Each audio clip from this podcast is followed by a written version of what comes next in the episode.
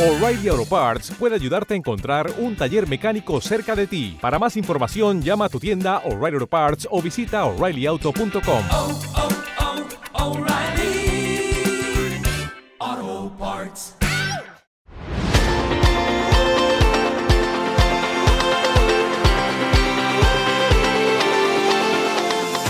Hola, buenos días y bienvenidos a Tertulia Jurídica, el podcast donde los profesionales del derecho se quitan la toga y comparten su visión sobre temas de actualidad.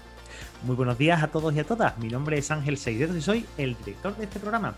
Y hoy pues, hemos venido a hablar de justicia. Bueno, Ángel, pero si esto es un podcast de derecho, aquí se habla de derecho, de justicia. Sí, sí, sí, señores, sí.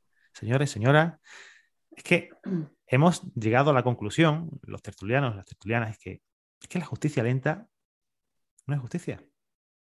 No lo es. Y por eso, pues me he traído a unos amigos, a unos compañeros. Beatriz Lozano, por un lado, José Carlos Pérez, Sara Madurga, Raúl Castro y Sara Jiménez. Chicos, chicas, muy buenos días. Buenos días. Buenos días. Buenos días, ¿qué tal? He hecho hincapié en Beatriz. que Muy bien. Ya me echaste la bronca el otro día en Petit Comité, porque en el anterior dije Beatriz y me dijo, no, Ángel, no se dice así. ¿Cuántas Beatriz conoces tú? Y digo, pues a ti. Ya está. Vas mejorando. mejorando. Como siempre, como siempre, ¿no? De- de- el hecho de repetir, repetir, al final se va, se, se va, se va mejorando.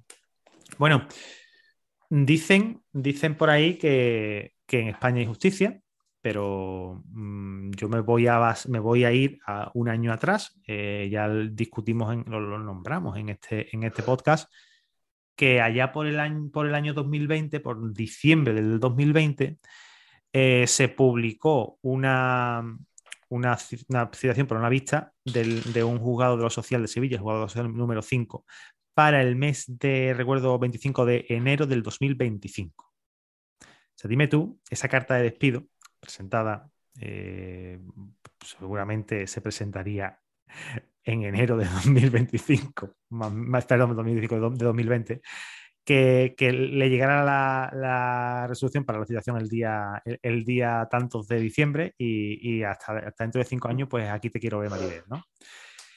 Yo entiendo que ahí no hay justicia, es mi, es mi forma de verlo, ¿no? Porque es, mañana esa empresa desaparece, se quita del mapa, esta persona pues lleva eh, cinco años para cobrar una indemnización, pero por otro lado también para, es un poquito injusto, por en el caso en el que vayamos a ir a salas de, tramitación, en el caso en que ocurriera cinco años de salida de tramitación, son muchísimos años eh, y muchísimo dinero. Vamos a ponernos en las dos partes, porque, lo- porque ya sabemos que los buenos no son tan buenos y los malos no son tan malos.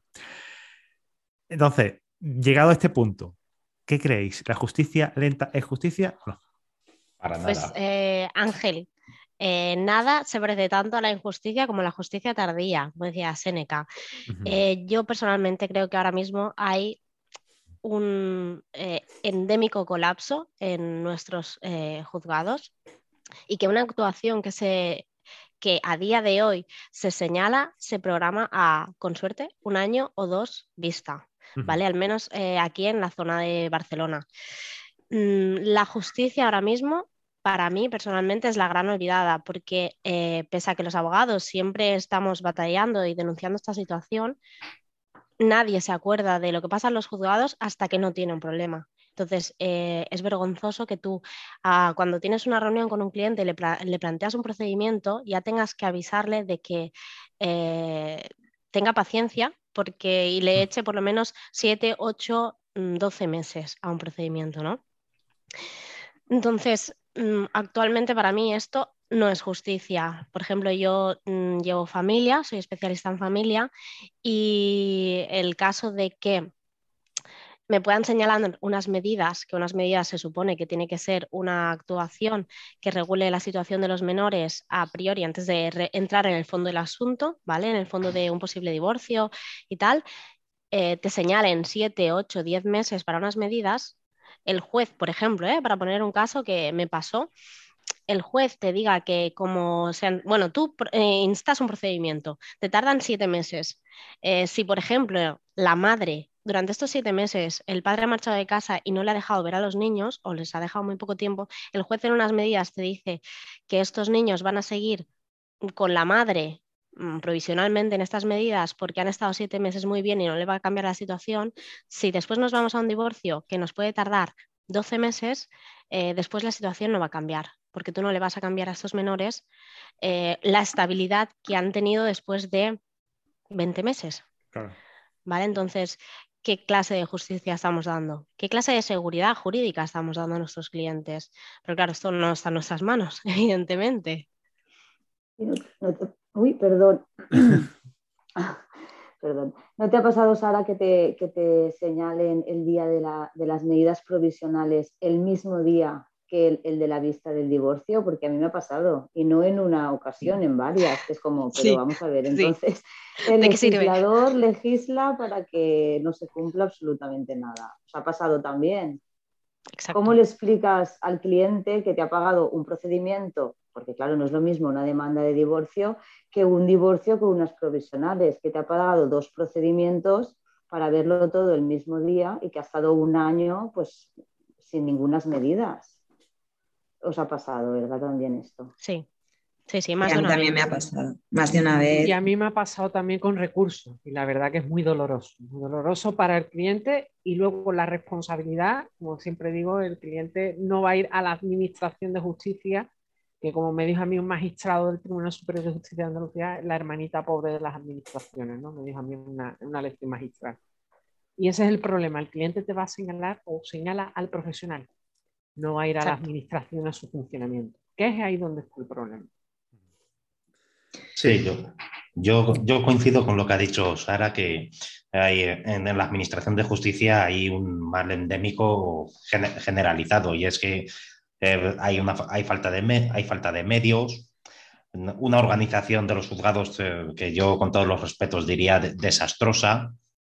Y me da igual que hablemos de los juzgados de aquí de Valladolid, de Madrid, de, cualquier lado. La organización hoy, hoy día, llamémoslo como que queramos, o, juzgado u oficina judicial, pero no, no, cambia nada eso. Hay una, hay una falta de organización tremenda. Y más aún cuando tenemos, por ejemplo, cosas que, porque yo no sé si os ha pasado alguna vez de algo que retrasa mucho los procedimientos cuando toca hacer una videoconferencia, si es dependiendo del territorio de, donde estén los juzgados, utilizan un sistema u otro que puede o no, ser, ser o no compatible.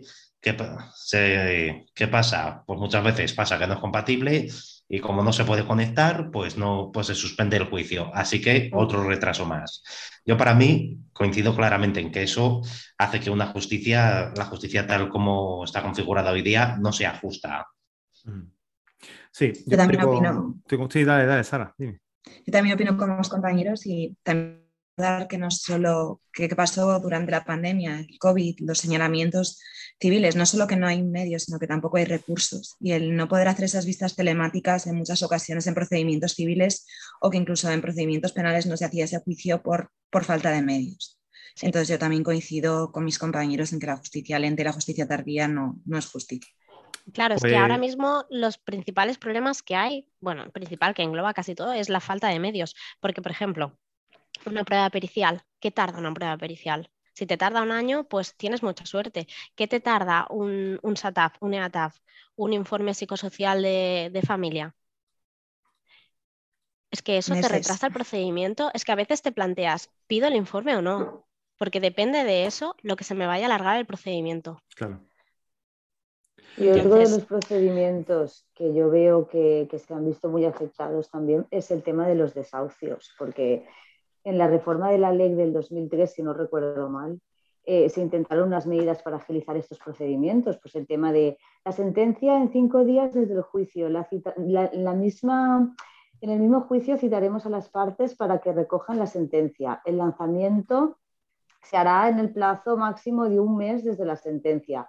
Pero todos estos plazos que realmente están recogidos en la ley, que no se cumplen nunca no se cumplen por, la misma carga de trabajo que, evidentemente tiene el juzgado. Entonces, aquí es falta de recursos y falta de que los legisladores sepan la realidad de los procedimientos, porque no parece que no son conscientes de lo que realmente está pasando en estos procedimientos.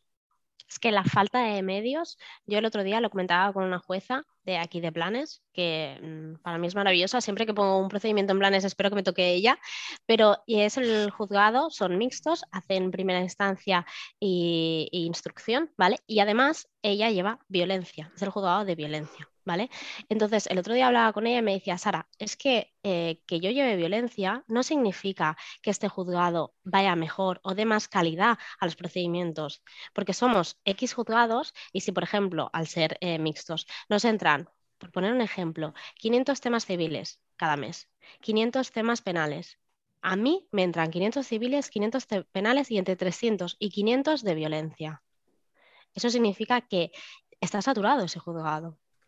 ¿Qué, calidad? Cuando tú deberías mirar un procedimiento con mucho cariño, ¿qué calidad le estás dando a qué tipo de justicia tenemos? O sea, es, me parece una aberración que pasen estas cosas. O sea, una verdadera pues, locura. Pues fíjate una cosa, comentas en la situación del juzgado mixto de Blanes, pues yo conozco también de cerca otros juzgados mixtos que esa organización, los criterios internos que tienen, no les beneficia en absoluto y conllevan retrasos en procedimientos muy básicos, como por ejemplo puede ser eh, un monitorio pues, que se dilate un, año, un año y medio fácilmente, cuando es un proceso que tiene dos o tres actos y poco más a efectos procesales. Exacto. Exacto. Y, por ejemplo, también leí hace muy poco un artículo de un colegio de procuradores, que no recuerdo cuál era, creo que era el de León, perdón, a quien lo hizo, pero estaba hablando de que mm, esta falta de medios, o sea, se podría solucionar Mm, simplemente con el sistema de notificación, ¿vale? Porque retrasan muchísimo los procedimientos. Por ejemplo, en una ejecución, si tú, esa ejecución está aceptada, ¿por qué no le dejas al procurador em, que haga la averiguación patrimonial para poder empezar a ejecutar a esa persona? No, que tienes que esperar la admisión del LAG para poder hacer algo. ¿Cuánto tarda esta admisión? A lo mejor te puede tardar tres meses. O sea, sí que es verdad que hay cositas que podemos ir haciendo, pero es que o tienes un procurador que está todo el día en el juzgado apretándole al secretario judicial y, con suerte, o, pasan estas cosas y es que quizá tenemos una justicia demasiado, demasiado formalista. Yo habéis hecho mención, eh, no sé quién ha sido, eh, al hecho del, COVID, ¿no? Eh, como, bueno, mm, entre comillas, digamos, si no es, la, si no es, si no es esto, me vais a perdonar, ¿no? Pero habéis dejado caer, o, ha sido, o ha sido mi, apreciación, de que gran parte de este retraso pues, es culpa del COVID. Basta ya de echarle la culpa al COVID por el tema del retraso. Yo creo que el retraso no es del culpa No, claro, no, no. Es, empeorara la situación, sí. vale, eso sí, eso sí, lo, eso sí lo puedo, lo puedo entender porque, vale, tenemos un cuello de botella que eh, pues, mm, estaba bastante atascado y ahora de repente, pues ha habido tres meses, dos meses de parón al 100%, la vida ha seguido, los procedimientos se han seguido, se, han seguido iniciando y ahí ha habido un, un, embodellamiento en, esta, en este sentido. Vale, eso lo puedo comprender. Pero echarle la culpa de, de, los retrasos judiciales al COVID, yo sinceramente os diría que no. Y aparte también os digo otra cosa. No todos los juzgados funcionan igual. No.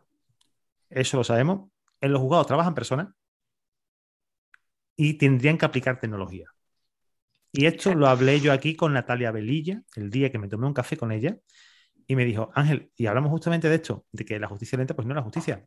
Fue una, conversación muy rápida por esto, por eso hemos decidido hacer un podcast nuevo hablando de, esto eh, en concreto. ¿no? Eh, cosas tan sencillas como una, como, como eh, no sé, ¿verdad? Es que ahora mismo no, no, no, caigo en ninguna acción, ¿no? Pero... Dar poderes a un procurador. Vale, venga, sí, pues. Hay juzgados que te lo piden online, que tienen plataforma y va muy bien. Y hay juzgados que todavía hacen que vaya una persona al juzgado. ¿Y, cuánto tardas en, dar poderes a un procurador? ¿Un mes? Con suerte. Y Vamos a ver, y ahora que habéis hecho mención a esto del COVID, todos recordamos que hubo alguien que se le ocurrió la brillantísima idea de, en agosto de 2020, habilitar días de, agosto. Una medida que, una medida que sirvió para entre nada y, me- y menos que nada, porque, se- porque supuestamente con eso lo que se pretendía era solucionar el colapso de la justicia provocado por el COVID, ¿no? A ese alguien yo, si yo lo tuviera de- delante, le diría, mira, vamos a ver, el- la justicia no, estaba, no, no está colapsada por el COVID, ya estaba colapsada, pero igual con un- de hace, pongamos, 15 años. Y la- Es que fue, fue intentar maquillar la situación, pero no sirvió para nada. no sirvió O sea, para no sirvió nada. por- absolutamente para nada. y por- Porque no puedes ponernos a trabajar a todos los abogados, tenernos ahí y que la justicia la estén de vacaciones, porque es la realidad. por- exactamente. Y es que además, Exactamente. y es que además lo que, pa- lo que pasa, pasa lo que, lo que hemos dicho pues hace nada, que hay que los medios, tecno- los medios tecnológicos que hay no son, no son lo- los adecuados. Tenemos, tenemos, por ejemplo, un sistema, el SNET, que la idea del SNET es una idea br- brillante y muy buena. Pero ¿de qué me sirve que la idea sea muy brillante y muy buena si cada dos por tres está, está cayéndose? Como por ejemplo el, el, el muy lunes, el lunes sí. día 13. Lunes. Sí, sí, sí, el lunes. Y no Estuvo- solo el estuvo caído. que en no- algunas comunidades autónomas tenemos otro tipo de sistemas En y Cataluña. Y aquí en Aragón también. Y claro, muchas veces las falta de medios, los faltos de recursos, eh, yo en la pandemia sí que lo sufrí porque en algunos, algunos juzgados sí que hacían esos medios y esas vistas telemáticas para no provocar ese colapso. Sin embargo, en otros juzgados te decían que no y te señalaban a dos meses, tres meses, cuatro meses vista. Entonces, ¿el COVID lo ha acrecentado? Sí, se ha formado ese cuello de botella, sí, pero ya estaba ese colapso también. Y eso que en Zaragoza aquí no vamos muy tan mal como en Barcelona o en Madrid o en Sevilla. O... Yo es que alucino porque, por ejemplo, Jessica eh, Lavandeira, hablando un día en, el podcast de. En un podcast que fue en verano, hablando de- del tema de, la jurisdicción social, hablaba de que ellos presentan la papeleta de conciliación y cuando tienen la conciliación, presentan la, la- la- la carta de despido. O sea, o sea, yo eso es, es que en Sevilla es que es impensable. O sea, yo es que ni me planteo. O sea, nosotros tenemos que presentar la papeleta de conciliación y con el justificante de haber presentado la papeleta de conciliación con la demanda. Sí. Porque ni por asomo tienes la conciliación en los 15 días que tienes de plazo. O, no sé si era un mes o 15 días. no 15. recuerdo. 15 días, efectivamente. 15. Es que es alucinante. O sea, y eso, y eso, eh, ellos, pues imagínate, presentan la papeleta de conciliación, tienen la conciliación, entiendo que en ese lapso de 15 días, y después presentan la demanda si no hay evidencia. Entonces, para mí, ahí, eso, eso está- sí está funcionando. Ahora, os digo, de personas que trabajan dentro de juzgado, eh, tengo familiares que trabajan dentro de juzgado, y mira, Ángel, mi favorito es el contencioso administrativo. ¿por qué? ¿Por qué? Me dice, sí, porque mm, tienen el mismo ratio de personas para menos de la mitad de los procedimientos. ¿Qué, qué- qué significa eso? ¿Qué lectura tiene eso? Bueno, pues tienen menos, menos trabajo. Menos trabajo. Hay Menos más gente, se, se dividen la- lo- los asuntos entre menos personas. Oye, y si nos está escuchando alguien del juzgado, y por favor, os lo pido desde ya, y queréis desmentirlo, aquí estamos. O sea, quiero que vengáis. No, no, en serio, en serio. Porque, porque nosotros estamos en la otra parte. Y sé que nos escucha gente que no está, eh, que, o sea, que, que está en la, en la parte contraria en la que solemos estar nosotros. Y que os digo una cosa, que no tenemos ni puñetera idea de cómo funciona por dentro. Que lo mismo son, eh, que, que siempre tenemos el típico eh, tópico, ¿no? De es que los funcionarios trabajan muy poco, que eso es mentira también, porque hay mucha gente que se parte los cuernos, y eso es, y eso, y eso es así, y, los, y lo Como sabemos. todo, hay, hay de todo en Claro, todos en- como, en todo cuando vas a un juzgado que nunca lo los encuentras, sitios. que siempre está desayunando. Ya, pero luego tienes Pero al que que siempre intenta ayudarte, al que te, te imprime las cosas, te Sí. ayuda. O sea, es Te El un que llega antes de las La nueve. sí. El que, el que te explica lo que necesitas, a ver. El que se Ah, da cuenta de, que hay de la diligencia está mal y la regla directamente, sin que tengas que hacer un escrito. Mm. Mm. El que se queda más de las dos o incluso hasta las cinco de la tarde echando horas. Increíble. Hay gente, hay gente, hay gente en todos lados y en todos lados se cuecen habas, como se, como se como decían los antiguos, ¿no? Sí. Eh, de todas formas, pero sí me gustaría que alguien que estuviera en la Administración de Justicia y que pudiera aclararnos, oye, mira, pues júntate con tres compañeros más, avisarme y montamos un, un podcast para, para dislumbrar un poquito, para enseñarle a los compañeros que, ejer- que ejercen, graduados sociales y abogados, que, cómo funciona por dentro y qué cuáles son las cosas que hacéis por las que tanto se os critica. que, me gustaría que tuvierais una, una voz para poder, para poder defenderos en, este sentido, ¿no? No quiero que os quedéis mudos, mudos así. Eh, pero es, es, verdad, es verdad que, que, por ejemplo, tener lo que he dicho, ¿no? el, el contencioso administrativo que tenga ponte, vamos a ponerlo, ¿no? Pues un, ra un, ratio de cinco asuntos a la semana por cada uno de los funcionarios y el otro tenga 50 asuntos por cada uno de los funcionarios, pues ahí hay más trabajo para, para unos que para otros. Y se pelean y se parten los dientes por entrar en contencioso. Porque obviamente el otro no es que diga que quieran trabajar menos, que el otro están desbordados. Que a mí este familiar mío me ha dicho, Ángel, es que la mesa tiene asuntos del 17. Del 17. O sea, hay asuntos pendientes de tramitar desde el año 2017 que llevan ahí, que por esa mesa habrá pasado tres personas sustituyendo a las personas que sean, y es que no los tocan, porque cada uno se preocupa de su mesa, de su forma de organizarse allí, que eso en Sevilla, que lo mismo en Málaga es de otra manera. De todas formas, Ángel, vamos a, quitar un poco de drama al asunto. Este retraso a veces a los penalistas también nos viene bien, porque cuántas prescripciones, cuántos atenuantes por dilaciones indebidas, cuántas nulidades incluso hemos podido alegar por este retraso del que nos quejamos. Quiero decir que es como has dicho tú al principio, ni los buenos son tan buenos ni los malos claro. son tan malos. Siempre hay una cara A y una cara B y de esta situación a veces también se han dado éxitos profesionales. Y Entonces, se sacan bueno, cosas buenas, saber... pero ¿y el tiempo que está esa persona esperando su procedimiento? Y la angustia todos esos años. Sí. Porque son años, ¿eh? Sí. Sí, pero al final si es una sentencia absolutoria en un tema penal, pues igual Luego, la, final, la, salud mental pasado, yo creo que a veces no está sí. pagada. Ya ha valido ¿eh? la pena. ¿Queréis que os cuente una cosa eh, en cuanto al procedimiento de trabajo que tengo yo? Sí, Voy a claro. contarlo y, y, y, a algunos le va a explotar la cabeza. Yo te, utilizo WhatsApp Business, no contesto WhatsApp de clientes mmm, por lo general, simplemente lo utilizo como, como, medio de comunicación con ellos. ¿no? Yo les escribo, ellos no me pueden escribir, si me escriben yo casi que no los leo, se los digo, ¿vale? Eh, lo que los tengo cada uno una etiqueta de asuntos pendientes, ¿no? Y cada dos semanas envío un WhatsApp genérico a los asuntos pendientes. Si no hay, si no hay eh, cambios, ¿no? Y pues, no hay cambios significativos en el procedimiento. Punto. Un saludo. Y se lo envío a todos los, los clientes para que para evitar esto que, ve, esto que íbamos a hablar ahora. Y el cliente preguntándonos todas las semanas cómo va lo mío.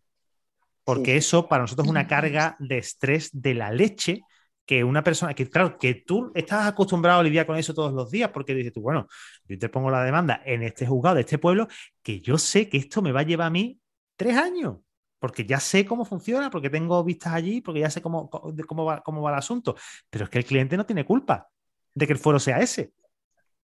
Entonces, sí. bueno, tienes ahí a una persona tres años tú sabiendo que eso es lento porque es lento, pero la persona es que no lo sabe, es que tiene un problema, es que tiene, un, es que tiene unos ocupas en su casa o es que no le están pagando la renta del alquiler. Y esta persona sigue sí, sí. Sin, con el sin vivir pagando su renta, su, su, si tiene hipoteca, pagando su hipoteca y dentro de la casa las personas sin pagarle su alquiler. Por ejemplo, por poner un caso que tengo, que tengo en concreto. Y tú sabes que se va a tener que llevar así como mínimo tres años. Sí, yo tengo un desahucio ahora que me acaban de poner la fecha de juicio para de aquí justamente un año, un año. Y yo es que cuando se lo diga al cliente, aún no, va, se lo no, dicho, evidentemente. no va a tener ni casa, va a, va, va a aparecer no va a el pantano romano. Vamos. Exacto. Que, que yo, sí. yo, ya le dije, esto, es, esto tarda, pero jolín, un año para juicio, luego recurre, luego lanzamiento, luego que aparece en la casa alguien que no está en el procedimiento, suspenden el lanzamiento y te puedes plantar, pues como dices tú, tres años. Hombre, Fácil. tres años es mucho, pero un año, año y medio puede ser. Pero es que sigue siendo mucho, un año, un año y medio. Mucho, mucho, muchísimo, muchísimo. Es muchísimo. Y, que, y, y tanto, muchísimo. La de, tanto la de problemas ahora. Creo Nosotros que yo creo entrar... que lo tenemos normalizado, ¿eh? Esto sí. ya. Sí, sí, demasiado. pero porque, lo, porque nuestro día a día, ¿no? Sí, pero. Es como un ostras, reloj que tenemos asumido. Cuando, lo, cuando te pones en el lado contrario, porque hay que hacerlo, ¿no? Eh, te pones en el lado del cliente, a mí a veces me da vergüenza decirle, échale un año a este tema. Sí. A mí me da vergüenza, apuro decirse al cliente, porque es, me siento como si no me creyeran, porque hay gente que te dice, no puede ser. Y pienso, ¿Y tú no puedes vete hacer a otro nada? abogado que, que, si no te dice esto, te está mintiendo. O sea, si un abogado pero, no te está avisando, te está engañando. Pero, pero eh, Sara, ¿tú no puedes hacer nada? ¿Nunca te han preguntado eso? Sí. No, no se ¿Y por, puede ir. ¿Y por qué, no, no, ¿y por, ¿y por qué te pago yo a ti? ¿Tú, tú, tú, no puedes hacer nada, tú no puedes aligerar esto. No puedes sobornar a alguien, Sara. Y. También- Y, también no hay- ha pasado, perdón, Raúl. También, también hay que pensar, mm, creo yo, una cosa, que por lo menos en el, en el ámbito penal, que vamos a que hay veces que a lo mejor el que el proceso du- dure, por ejemplo, digamos, un siete meses, un año, a lo mejor puede ser algo normal, teniendo en cuenta, por ejemplo, pues eh, que en penal se trata, lo que se trata es de delitos y hay que hacer una instrucción y dependiendo del tipo de delito o de, los hechos, las investigaciones que hay que hacer pueden llevar más o menos, más o menos tiempo. Yo creo que eso es algo que también hay que avisárselo al cliente. Ahora, si ya nos vamos a retrasos por, por lo que hemos venido diciendo, falta de una falta de organización o de medios, ahí está claro que, no, que sí que hay una, hay una injusticia. Yo, por, ejem- por ejemplo, vamos a ver, tengo un, un procedimiento que sé que, que la- las acusaciones han presentado en el mes de junio las, los escritos de acusación y a mí han tardado más de cinco meses en darme traslado de esos escritos. Yo eso- a, eso, a ese retraso no le veo ninguna lógica. No, eso No es la que está en la mesa de alguien y hasta que no le da el botoncito no, no sale. Sí. O sea, eso, eso, es, eso, es, eso es así. o sea, mm, eso es culpa del juzgado. Y eso sí lo podemos decir de- desde aquí, que, que, bueno, pues a alguien le ha llegado a la mesa o, o- o se ha extraviado, cuidado, que, lo, que, también, que también puede pasar. No, y, y Porque no os ha pasado. Pasa, pasa. Porque además Es yo digo una cosa, yo estuve hablando con una, con, con una secretaria judicial y me dijo, un lag, una lag, ¿vale? Me dijo, es que mm, fulano quiere los expedientes eh, impresos. Yo tengo la justicia, eh, yo tengo, el- el- la, la obligación de tenerlo todo, todo digital, presentarlo digital por el SNET, tal que cual, pero es que ellos hasta que no imprimen la documentación y se la llevan en tochos de documentación que la mismo no valen ni siquiera la mitad de, la mitad de ella, hasta que no tienen los autos completos impresos, no le meten mano. ¿Y eso, y eso es normal? No, luego deberíamos ahorrar en papel y todo eso, pero pásate por el juzgado. Hay, bueno, los juzgados. O los, incluso- tochos, los tochos de expedientes, eso. O incluso, como decía Sara, con los juzgados de familia, ¿no? A mí me pasó una clasificación correcta de una demanda de separación de hechos, que querían enviarla a un juzgado que no era ni de familia. Fijaros, fijaros la historia por dónde iba. Y, no- y lo que os quería preguntar, ¿y no os ha pasado el demandado ilocalizable, el que se hace el ilocalizable? ¿Qué hacemos con eso? Claro. ¿Cómo funcionan los juzgados ahí? O sea, porque me parece vergonzoso. El O sea, punto eso neutro retrasa. judicial. O sea, yo, por ejemplo, tengo un juicio ahora en, en febrero y me notificaron el mes pasado que no encontraban a la demandada para notificarle la demanda. Y yo sé, pero por medios externos, que se ha cambiado de domicilio. Pero me he tenido que buscar la vida porque el juzgado ha pedido a- al, al CNP, ¿no? Cuerpo Nacional de Policía, que le den otra vez la dirección del DNI. A ver, señores, la gente en este país no avisa cuando se cambia de domicilio. Claro, O sea, Y menos, ¿Me y menos si entiendes? O sea, he sabes que tiene un procedimiento abierto. Claro. Claro, he tenido que avisar yo, buscarme la vida para decirles, oye, que vive ahora aquí, pero ¿y si no lo sé? Que suele ser en la mayoría de los casos. Si mis clientes, no sé, si entre los clientes no se llevan bien y no tienes forma de saberlo, ¿qué pasa con ese expediente? Pues lo que le- nada, lo que le pasa al desahucio- de anuncios y ahí se queda. Lo que le pasa al desahucio que, que he comentado yo antes, eh, el que, uno, Exacto. uno- uno que estoy llevando, una reclamación de, de cantidad. Esta mujer se fue de la casa eh, en julio, la casa está abandonada, han llegado por allí personas que han intentado colarse la casa y el vecino los ha ahuyentado porque iba- iban a agravar el problema. Y mi procurador ha ido al juzgado a decirlo. Dice, Bueno, pues nada, esto, esto- y la contestación ha sido, esto lleva el trámite que lleva. Y, se- y nos da igual si la persona está allí o no está. Pero es que yo ya estoy viendo que esto se me va a alargar mucho más.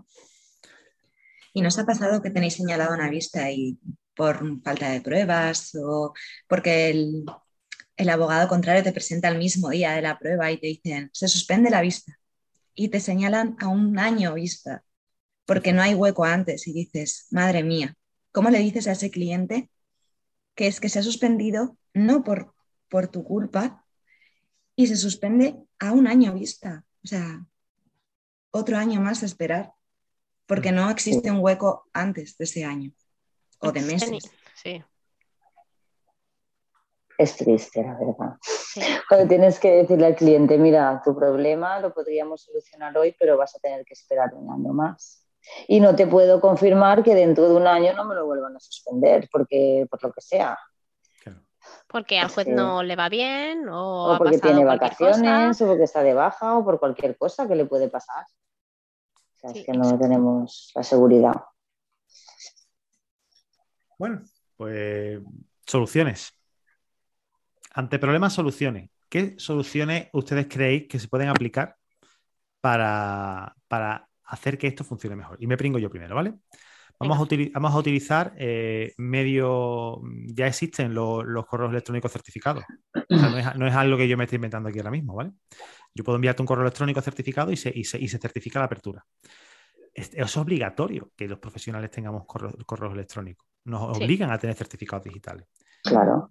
Tan complicado es hacer una extensión de esto, ya que están obligando a los pobres personas mayores a quitarle los prospectos de, de los- de los medicamentos y utilizar un código QR a todo el mundo. Mm. Tan, com- tan complicado es que, to- que- que siempre se informe del correo electrónico de la persona que, que van a actuar en un procedimiento. Exacto. O un buro SMS, que todos tienen un, un- También. un número de teléfono. También. Exacto. Como, como mm, localización, mira, ya nos hemos quitado de encima el problema de la localización de la persona. Tienes un plazo de cinco días hábiles para o sea, hacer la misma notificación que se hace a través de un auto, a través de, de un decreto, pues hacerla a través de, directamente a través del móvil o correo electrónico. Tienes cinco Y- días para presentarte en el juzgado tal a recoger la documentación. Súper fácil, Ujú. súper rápido. O sea, no, tiene, no, tienes, no tenéis que invertir en una tecnología inexistente. No hay que aplicar el blockchain aquí. O sea, es que no, no, que existe, que Es existe que desde hace hay un empresas que te pueden ofrecer ese servicio. Es que Y hay muy- empresas. y muy barato. Es que notificados vale un burofax 6, 7 euros. Con- Sí, yo hice una vez un correo. buro, buro SMS en un tema de un desahucio porque el señor no cogía la carta certificada y le envié un buro SMS que yo dije, esto, esto funcionará, no lo sé. Pues le llegó y a la semana el señor se había ido, ¿eh? O sea que fue muy efectivo, no lo he utilizado más. Y aparte ese de eso, después lo puedes, lo, puedes elevar a público también. Sí. Es una pasada. O sea, eso, yo creo que esa tecnología que existe, ¿desde cuándo existe el SMS? Pero sí que, la tenemos a mano. O sea, a es mano. Pero bueno, Pero yo creo que ese es el gran desconocido. Porque hay de- no, compañeros que me dicen yo no, yo no también sé. te que no también saben que existe ese servicio. Depende, depende del juzgado, porque yo una vez eh, fui a hacer una ratificación, o, bueno, no, no me acuerdo exactamente, y yo tuve que cogerle el ordenador al, al gestor del procedimiento porque no sabía hacer algo. O sea, mm, ¿cómo no se van a retrasar las cosas si me dices que, por ejemplo, descargarte un documento de un USB no te sale? Ya. También podría ser a lo mejor un incentivo el, el tema de objetivos, ¿no? El- Sí. Yo no sé si existe, pero el poner un tema de objetivos en el funcionariado y cuantos más expedientes saques, pues un plus, no lo sé. A lo mejor Sería la gente increíble, se ¿eh? motivaba un poco más, ya no habría ningún retraso, porque es que muchas veces yo creo que a lo mejor, claro, tú, yo lo veo en los funcionarios, la gente que entra, eh, inicia y la ves motivada, con ganas de trabajar, dispuesta a ayudarte, pero yo creo que en no en Sí, todos, en algunos juzgados hay como, exacto, como una desidia general en plan, "Bah, pues si esta no lo hace me voy a estar yo rompiendo los cuernos y Mm. como que se pega. ¿Habéis visto esa- ese capítulo de Los Simpsons en el que eh, llevan al pequeño ayudante de Santa Claus al, al- al asilo donde está el abuelo? ¿Cómo te gustan No. los Simpsons? Me encanta. Bueno, pues eh, ayudante de Santa Claus es un galgo que tiene la, la familia Simpson, que es muy, m- tiene muy vigoroso, siempre está corriendo, siempre está haciendo trastada, y lo llevan pues para que alime un poquito a los abuelos. Eh, y, y resulta que lo dejan allí un día y a los dos días vuelven a recogerlo y está el perro con una toga puesta así, en la- tirado, viendo, viendo la tele, con las gafas en la punta de la nariz Como si fuera con- viejo ya. con muy poquitas ganas de vivir. Dice, ¿qué le ha pasado al pequeño ayudante? Dice, bueno, porque se ha contagiado de, de los viejos que están a punto de morirse. ¿no? Bueno, Claro, pues algo así. A, a eso me refiero. básicamente, básicamente, por ponerle un toque de humor, eh, es eso, ¿no? Es que al final, oye, si tú llegas allí con muchas ganas de trabajar y hay alguien que te dice, bueno, yo haga más o haga menos, pues tengo, tengo asegurado que voy a cobrar tantos euros al mes. Bueno, pues lo mismo, mm, ¿para qué me voy a matar yo? Me, me voy a partir los cuernos si, si tú no lo haces, que todo el mundo no es así, cuidado, ¿eh? No, y además No. mi suegro dice una frase que es verdad. Tienes que pensar más para no trabajar que trabajando. Porque es que para no trabajar tienes que estar. ¿Y ahora qué hago para no trabajar? Aburriéndote. Mientras que si tú estás trabajando, la, la faena sale y como que el tiempo pasa más rápido, ¿no? Yo, yo así viví también. mucho en seguridad social y en Hacienda cuando tenía la asesoría y, y yo Sí. llegaba a recaudación eh, a, la- a- a seguridad social y había gente que se podía llevar tranquilamente el día entero, o sea, eran los que más informados estaban del mundo. Se llevaban los, estaban suscritos a los periódicos digitales y se llevaban leyendo el periódico digital toda la mañana y atendían a cinco personas. Y yo, a ver, yo de tantos años te- con la asesoría, yo pasaba y casi que no esperaba ni el número. Me metía dentro, oye, al favor, toma, mírame esto, tal, y te hacen el favorcillo, ¿no? Pero es que se puede llevar toda la mañana y atendía a cinco personas y eso no es productivo. Pues es que eso es más aburrido que trabajar. Bueno, pero estaba, pero sabía todas las cosas que se, que se cocían en todo. O sea, sabía cómo había quedado el Barça, sabía cómo había quedado el. Madrid, sabía qué es lo que había, qué es lo que pasaba en, en la, en la ciudad. La- se, se le iría, me imagino que hasta los ocho horas ahí sentado, se le irían Ese hasta. era el típico cuñado, Ángel. Sí, el, el de la, el de la el de fin de año, ¿no? Exacto. Qué bueno. Vale. Eh, otras soluciones. Otra Venga. solución, yo, por ejemplo, en ¿Tú eres una familia. solución? Dime. No, de hecho, una solución yo, ¿no? Sí, No, no. No, que digo, en familia, por ejemplo, eh, yo, porque al final lo vives, ¿no? Mm, tema de punto de encuentro. Hay un punto de encuentro cada X kilómetros, o sea, por ejemplo, estamos en un pueblo eh, límite entre mm, el Maresma y Gerona, ¿vale? Planes mismo, y para que haya un punto de encuentro de un padre ver a su niña, se tiene que ir hasta Gerona Mm. mm, yo qué sé, dos veces a la semana, hacer eh, 40 kilómetros. O sea, me parece exagerado. El tema de, de las pruebas periciales, los eh, informes psicosociales. O sea, no puede ser que le restemos garantías a un procedimiento. No puede ser que veamos que se amplían los derechos a los ciudadanos, pero no lo veamos reflejado eh, en, en medios. O sea, es que realmente no, no, no tenemos derechos si no se pueden aplicar. No tenemos garantías de nada. Sara, en ese sentido veo yo que hay, hay una de las soluciones que siempre se aplica, que Ángel ya que nos pide soluciones, aunque no nos, no nos hace mucho caso, pero una de ellas siempre dice que es aumentar la ratio, digamos, disminuir o aumentar, digamos, el número de jueces en nuestro país, ¿no? O sea, que quede una ratio de jueces por asunto pues más, más favorable. Para que se pueda atender a todos los procedimientos con mucho cuidado y con mucho, y con mucho mimo, ¿no? Que es lo, lo mínimo, lo mínimo que merece. Pero ¿cuál es el problema que nos encontramos? Vamos ahí a la división inferior, a los funcionarios. Decíamos que es que hay muchos funcionarios que se ponen en modo, el modo de trabajo un poquito light, por así decirlo, por decirlo de la forma más suave. En cambio hay otros que trabajan muchísimo.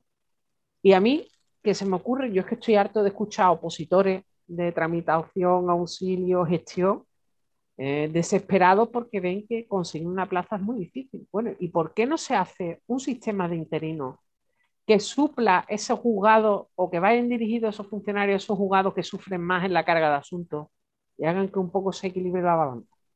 Yo Que creo que ahí la justicia es más justicia. Sí. Que se creen algunas unidades de apoyo cuando haya sobrecarga con ese sistema de interinos que dice Yo José creo Carlos. que se quedarían fijas en este apoyo. Porque ahora con el Además, asunto también de la revisión del asunto de las incapacidades y todo, es que no hay tampoco recursos, ni medios, ni personal para pa- hacer en, un, en el tiempo que han establecido Es esas que revisiones. dan derechos, pero no se transforman en medios. Entonces, mm, no, no estamos recibiendo nada. O sea, podemos crear. pero en la práctica claro. no, no puede, Pero esto no está- se lleva a cabo. Es que es tan Luego, sencillo como, como clonar las- los sistemas. Si tenemos a, a- a Hacienda, o sea, esto va así, o sea, esto, esto va de, de los que más pasta tienen a los que menos pasta tienen. Y eh, justicia siempre a la pobre, la, la- la- la fea que va en la última, ¿vale? Tan difícil no será copiar la tecnología que, que tiene Hacienda, ¿no? Digo yo, ¿no? Porque Hacienda te digo una cosa, Hacienda te manda una notificación por certificado digital llega. y te llega que si te Claro. llega. Hombre, En cero, en Y no cero la ignoras. En cero coma. Y te digo una cosa, y embargar te embargan del tirón. Yo tengo un cliente que le han embargado un Bizum de 5 euros. Ostras. Un bizum de Madre 5 mía. euros. Joder, con perdón de la palabra. Es que No, se pero- puede pero- pagar ya Hacienda por Bizum, ¿eh? Es que lo que no entiendo es, es esta.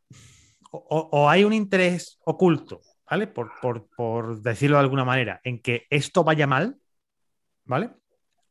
O es que alguien no está haciendo su trabajo. Y yo no hablo de funcionarios de, de raso, hablo de, de- de- de dirección, hablo de ministerio, hablo, hablo ahí, de, donde de verdad debería estar de donde debería estar de verdad la- la- el, el- el- el problema, donde, donde radica el problema de verdad, que es en las grandes esferas de, de- de los que toman las decisiones más importantes que nos afectan a todos, porque además la justicia nos afecta a todos, no, no es únicamente al que tenga el problema. ¿Vale? Pero.